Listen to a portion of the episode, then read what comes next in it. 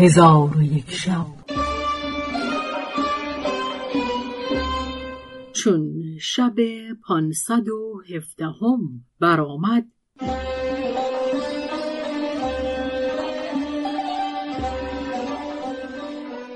گفت ای ملک جوانمرد هنگامی که ملک تیغموس با دلی خرم نشسته بود شخصی در آمد و به او گفت من از دور دیدم که گردی بر هوا بلند شده بود. ملک تیغموس جمعی از لشکریان را فرمود که خبر آن گروه باز آورند. فرستادگان برفتند و بازگشتند. گفتند ای ملک ما گردی دیدیم. پس از ساعتی از میان گرد هفت بیدق پدید شد و در زیر هر بیدقی سه هزار سوار بودند و به سوی ملک کفید رفتند. و اما ملک فاغون به نزد ملک کفید رسیده. او را سلام داد و از او پرسید که این چه حادثه است و این جنگ از بهر چیست؟ ملک کفید گفت مگر تو نمیدانی که ملک تیغموس دشمن من و پدران من کشته؟ من به خونخواهی و مجادله او برآمده ام ملک فاغون گفت آفتاب این را بر تو مبارک گرداند. پس از آن ملک کفید دست ملک فاغون گرفت و به سوی خیمه خود برد. ملک تیغموس و ملک کفید را کار به دینجا رسید. و اما ملک زاد جان شاه تا دو ماه پدر خود را ندید و او را استرابی بزرگ روی داد و از کنیزکان پرسید که پدر مرا چه روی داده که دو ماه است که به سوی من نیامده. ایشان ماجرای ملک کفید از بحر او بیان کردند. در حال جانشاه اسب خود را بخواست که به سوی پدر شود. چون اسب حاضر آوردند با خود گفت من اکنون به خیش مشغولم. مرا با جنگ و جدال کاری نیست. رأی سواب این است که اسب خود را گرفته به سوی شهر یهودان روم که شاید در آنجا بازرگانی که مرا اجیر گرفته بود اجیر کند تا مگر بدین وسیله به مقصود برسم. آنگاه سوار شده با هزار تن و مردمان را گمان این بود که جانشاه به یاری پدر روان است و ایشان تا هنگام چاشت روان بودند. پس از آن در مرغزاری بزرگ فرود آمدند و در آن مرغزار بخفتند.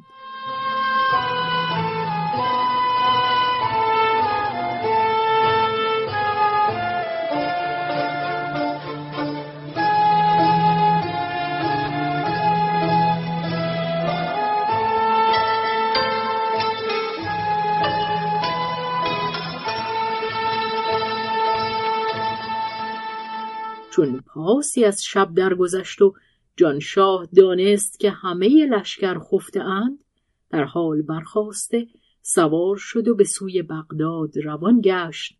از آنکه از یهودی شنیده بود که در هر سال قافله از بغداد بدان سوی رود. با خود گفت چون به بغداد روم با قافله روان شوم تا به شهر یهود درآیم. پس در این خیال عزیمت استوار کرده روان شد. لشکریان چون از خواب بیدار شدند از جانشاه و اسب اثری نیافتند. در حال سوار گشته به جستجوی جانشاه به چپ و راست پراکنده شدند و از او خبری نیافتند. به سوی ملک تیغموس رفتند و او را از کردار پسر آگاه کردند. ملک را ملالت بیفزود.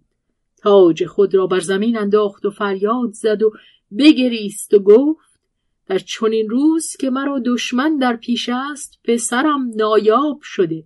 وزرا بدو گفتند ای ملک جهان صبر کن.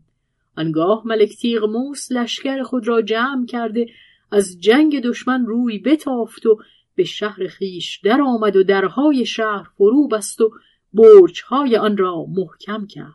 و اما ملک کفید در ماهی یک دفعه از بحر قتال به سوی شهر ملک تیغموس آمده شب و روز به در قلعه می نشست. پس از آن به سوی خیمه های خیش باز می گشت که زخمداران لشکر را دارو نهند و اما اهل شهر ملک تیغموس در هنگامی که دشمن از ایشان باز می گشت اسلحه خیش ساز می کردند و برج ها مرمت می نمودند القرص ملک تیغ موس و ملک کفی هفت سال بدین منوال در جنگ و جدال بودند. چون قصه به دینجا رسید بامداد شد و شهرزاد لب از داستان فرو بست.